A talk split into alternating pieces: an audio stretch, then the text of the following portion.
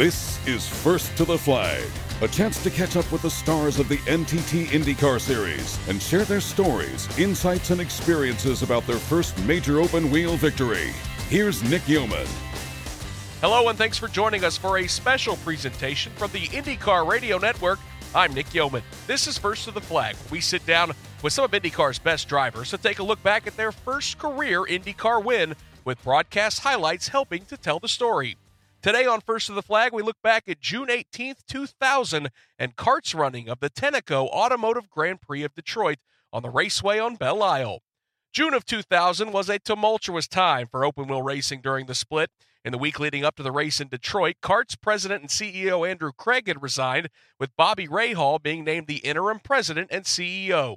And as for the rival Indy Racing League in June of 2000, their drivers and teams were busy licking their wounds after Chip Ganassi and Juan Montoya delivered a dominant performance as an interloper in the 84th running of the Indianapolis 500.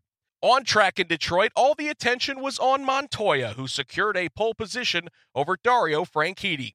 Behind Montoya and Franchitti on the starting lineup sat a pair of Penske teammates, the eventual 2000 Series champion Gilles de Ferran on the outside of row 2 and on the inside, a 25 year old Brazilian in just his third year of major open wheel racing by the name of Helio Castroneves, who was desperately trying to jumpstart his first year with Team Penske. Entering the Detroit weekend, Helio had just one top 10 finish in his first six starts for the captain, so the pressure was on the jubilant driver from Sao Paulo, Brazil, to perform in the Motor City. On this episode of First to the Flag, you'll hear race broadcast audio from ESPN with former IMS radio anchor Paul Page on the call, as well as audio from the CART Radio Network with Tom Michaels and Ned Wicker on the call of the opening lap of the 2000 Grand Prix of Detroit. And here we are. We've got the cars coming down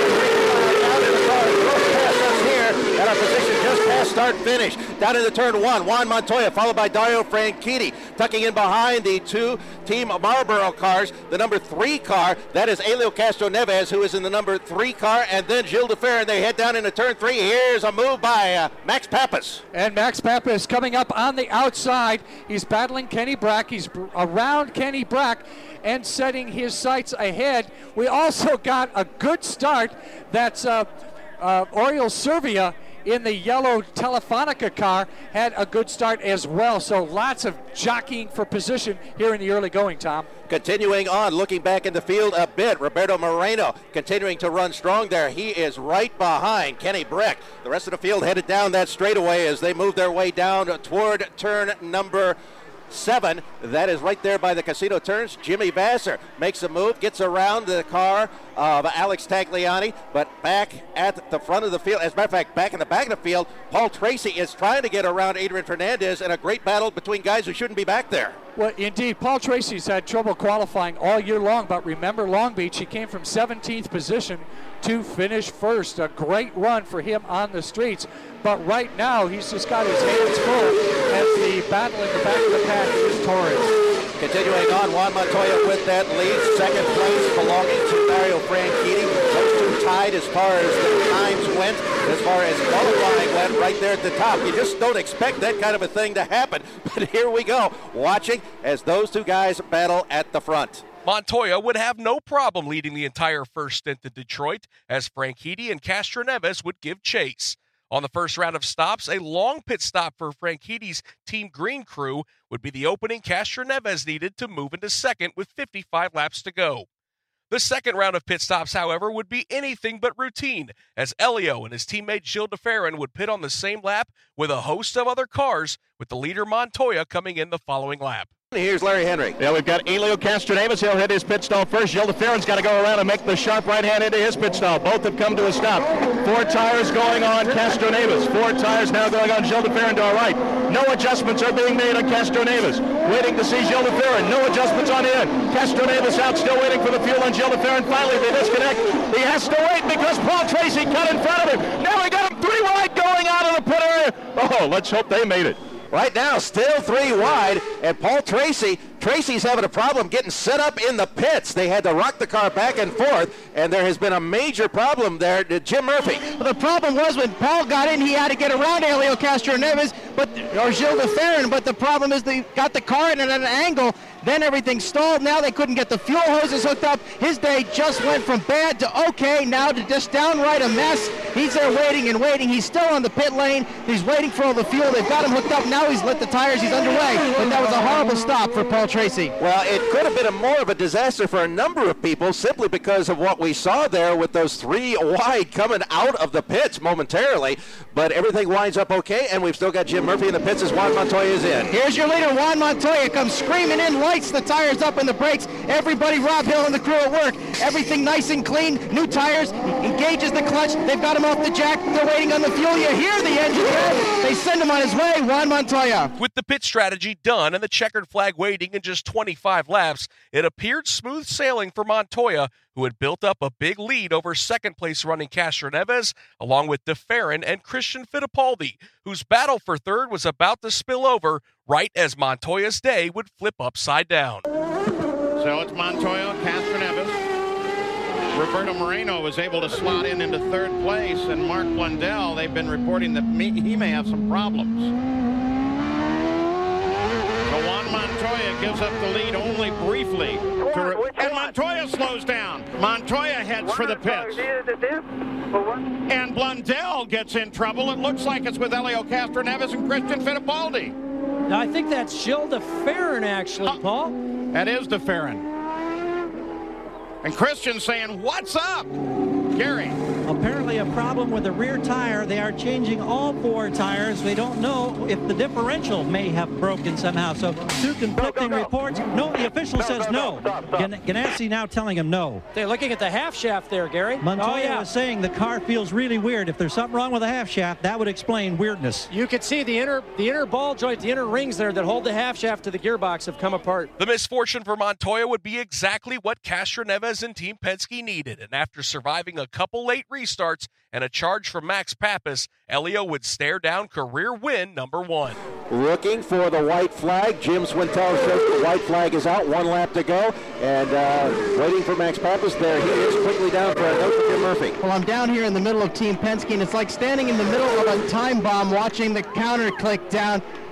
They picked up the white flag that time by. The cheering started. The party began. Now they're back to holding their fingers, crossing their toes, and simply just not breathing. They can't wait. They love this kid. Everybody loves this guy. This is going to be an extremely popular victory. Just a few more corners left for Helio Castroneves. So many times last year he was so very fast. He won poles. He ran quickly for Hogan Racing, but it was not to be. It was always a DNF, some kind of a mechanical. But right now he's very, very close to picking up his first CART victory, and I think among CART fans it'll be very popular if that happens. Right now, working the casino turns one last time. It's the number three Marlboro Penske car. Two Penskes were up there in the top three for much of this race. Gilles de Ferran came a cropper of another car's incident, but right now the team's colors are being held and held well by the young man from Brazil. Works it down through turn 11, then 12, turn 13, and one more, and he will see the twin checkered flags from Jim Swintal.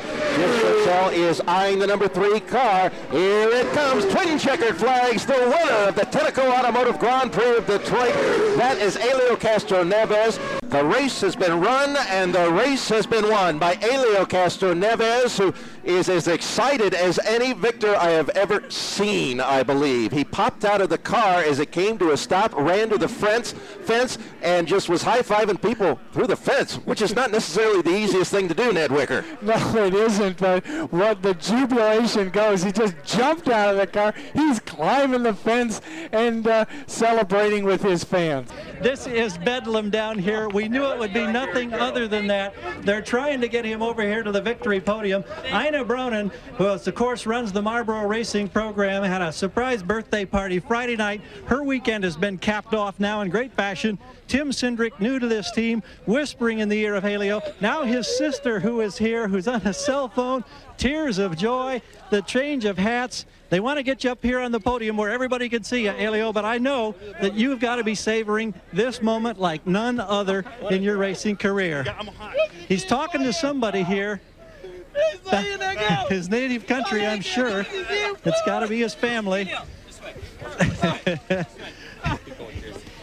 We're going to follow him up here. Okay. Oh, man.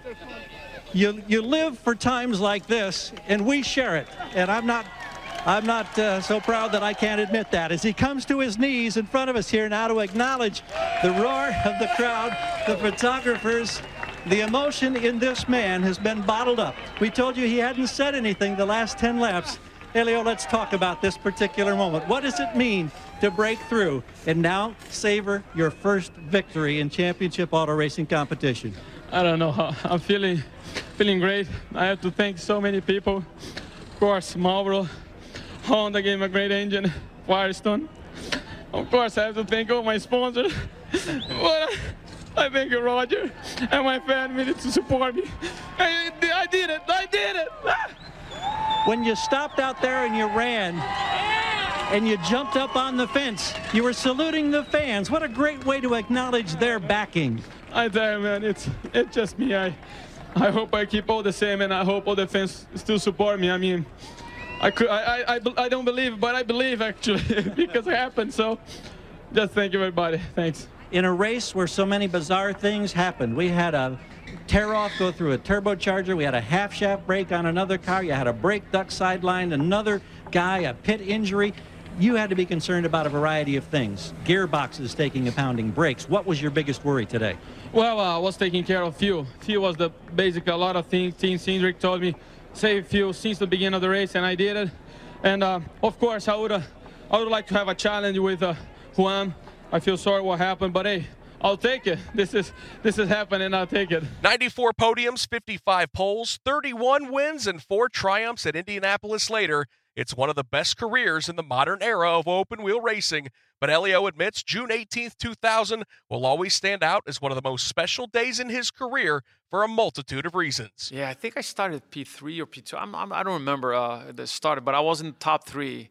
And um, I think um, it was me and, and Montoya was actually battling, and he his car just broke something, a CV joint or something a yellow came in and we just started going and all of a sudden finally i'm um, leading the race i know max papis was second and i'm like all right i, I, I, I got this i just got to hit the marks make sure everything is fine and uh, as soon as i crossed the finish line oh man it was uh, uh, i couldn't I just want to get out of the car as soon as possible. And uh, I was supposed to go to the victory circle. They did say that on the, on the drivers' meeting, but obviously I did not understand or I didn't ask any question. So what happened is subconscious that 1999, my car broke down right at the finish line. I guess I ended up stopping there, probably because last year, the year before, I stopped it. But when I look around, I didn't see the cameras or mechanics or or the team. Nobody was there. I was like, but I look at my left, the crowd was going crazy, and I turn out that situation, which was a mistake, to to celebrate with the fans. And um, I can I remember like yesterday. I can see on the other side of the fans. Fans are like, some are excited. Some are like, "What the heck this guy doing here?" It was, it was uh, really cool. and back then, uh, Bob Rahal was the the president of uh, CART, and he's like, "Man, that was that was a great celebration." But they did say in a drivers meeting, whoever did not uh, show up at the victory circle or follow the protocols would get a fine. And uh, Joe Heisley was the uh, see uh, the person that was representing a CART back then, and um, I I did write a check, um, but he in front of me ripped out the check and said like, okay, you and Zanardi are the only ones that can celebrate, but that's it, nobody else, and uh, turned out to be a a great way of celebration. From all of us at the IndyCar Radio Network, we hope you've enjoyed this look back at Helio Castroneves' first IndyCar win in the 2000 Grand Prix of Detroit. Make sure to visit IndyCarRadio.com for more information on how you can enjoy more race broadcasts from yesteryear, as well as schedules and live streaming audio so you can join us live at the track on IndyCar race weekends. From all of us at the IndyCar Radio Network, I'm Nick Yeoman, and we'll talk to you again soon with another trip down memory lane with First of the Flag.